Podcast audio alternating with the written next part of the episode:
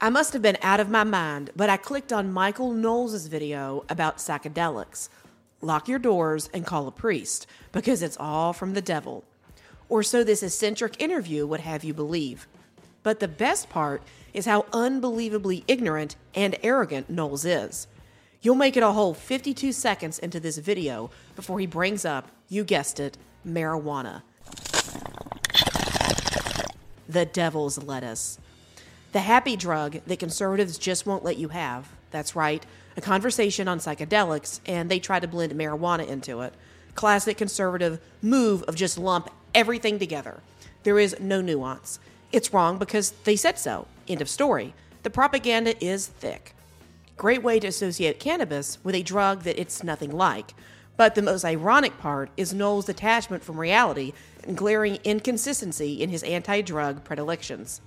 Dude, your profile photo is literally you holding a fat cigar. And that's healthy? That's considered an okay message for young conservatives? That's a lifestyle that we should embrace? Huffing nicotine and God knows only what other chemicals? Surely you know the facts on how bad cigars are, so it must be your choice. Congratulations, good for you. You're willing to take the risk and inject something into your body because you enjoy it. It brings you pleasure. Just like everyone who uses marijuana. In fact, marijuana has medicinal benefits. That's something your cigar can't claim. Even worse, this sanctimonious snob three months ago put out a video called Why Cigars Are Awesome. You guessed it, they talk about their favorite cigars and, of course, alcohol. Booze. That's another perfectly safe and moral choice. You also hosted a show several years ago called Smoke Night Live, where you're sitting in a smoking jacket with smoke piled up all around you. Are you self-aware, or are you just a hypocrite? There are so many photos of you with a cigar. It feels like you're trying too hard to have a personality. In your group photo for Daily Wire Backstage, you and your boys are sitting there like your alpha men, and you're holding a glass of alcohol and, of course, a big old fat cigar. Oh my God, what the hell? I know women's brains are only ten percent the size of a man's, and I should just be doing laundry barefoot and pregnant, but even I can see that you're a walking contradiction. Maybe you would be able to better reason if you ever had to use your brain. I know that you graduated from Yale, but since then you've been nothing but a failed actor turned pundit. Your hypocrisy is rich and not just confined to marijuana.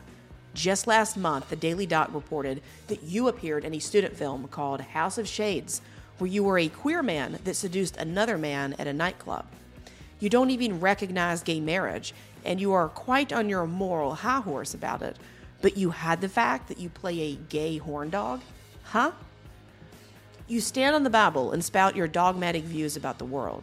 It's all get married young and have a kid and work and live like a slave to capitalism. But here's something you may want to consider the next time you pose with photos of alcohol and cigars but bash marijuana. Number one, more than one hundred forty thousand people die from alcohol-related causes every year. Men die at a rate twice that of women. Get married, have kids, and then leave them widows and partial orphans, because that's the Christian thing to do. Number two, alcohol contributes to approximately eighteen percent of emergency department visits. Number three, alcohol is the fourth leading preventable cause of death in the United States. What's number one? That's right, tobacco. Number four, in twenty twenty-one, alcohol-impaired driving fatalities accounted for more than thirteen thousand deaths, or thirty-one percent of all driving fatalities. Number five, among people who die by suicide, alcohol use dependency is the second most common mental disorder and involved in roughly one in four deaths by suicide. Number six, studies estimate that between fifty and seventy-seven percent of sexual assaults involve alcohol consumption by either the victim or the offender, and many times both of them. Number seven, in twenty nineteen, an estimated fifteen percent of the population struggled with an alcohol use disorder.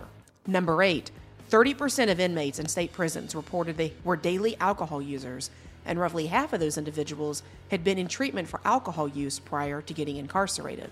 Number nine, of those incarcerated for homicide, more than half of the murders occurred when under the influence of alcohol. Number ten, an estimated two-thirds of all instances of interpersonal violence are believed to be attributed to alcohol. Sure, you might pull out a few instances of marijuana. I'm sure you could dig up and find a turd who smoked weed and did something naughty. But the numbers don't tally up near the same. First of all, no one has ever died from marijuana alone. Second, and on a lighter note, just ask the eleven presidents that smoked weed. It didn't stop them from achieving great things or rot their brains or cause them to beat their wives. And I'm not just talking about Obama and Bush. I'm talking about the real O G American patriots like George Washington and Tommy Jay. They actually grew hemp.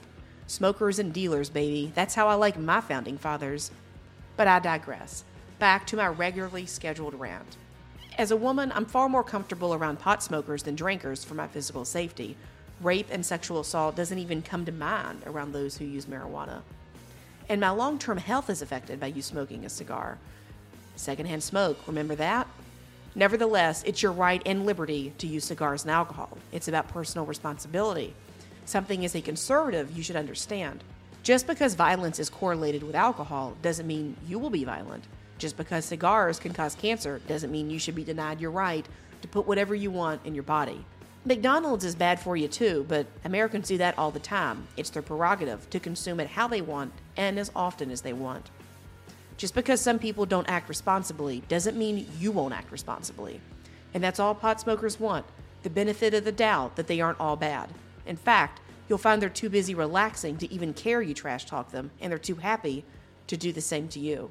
So Michael, the next time you feel the need to spread propaganda about cannabis or make some flagrantly biased or myopic commentary on the evils of sweet Mary Jane, remember the perils of what you're huffing and the hooch in your hand.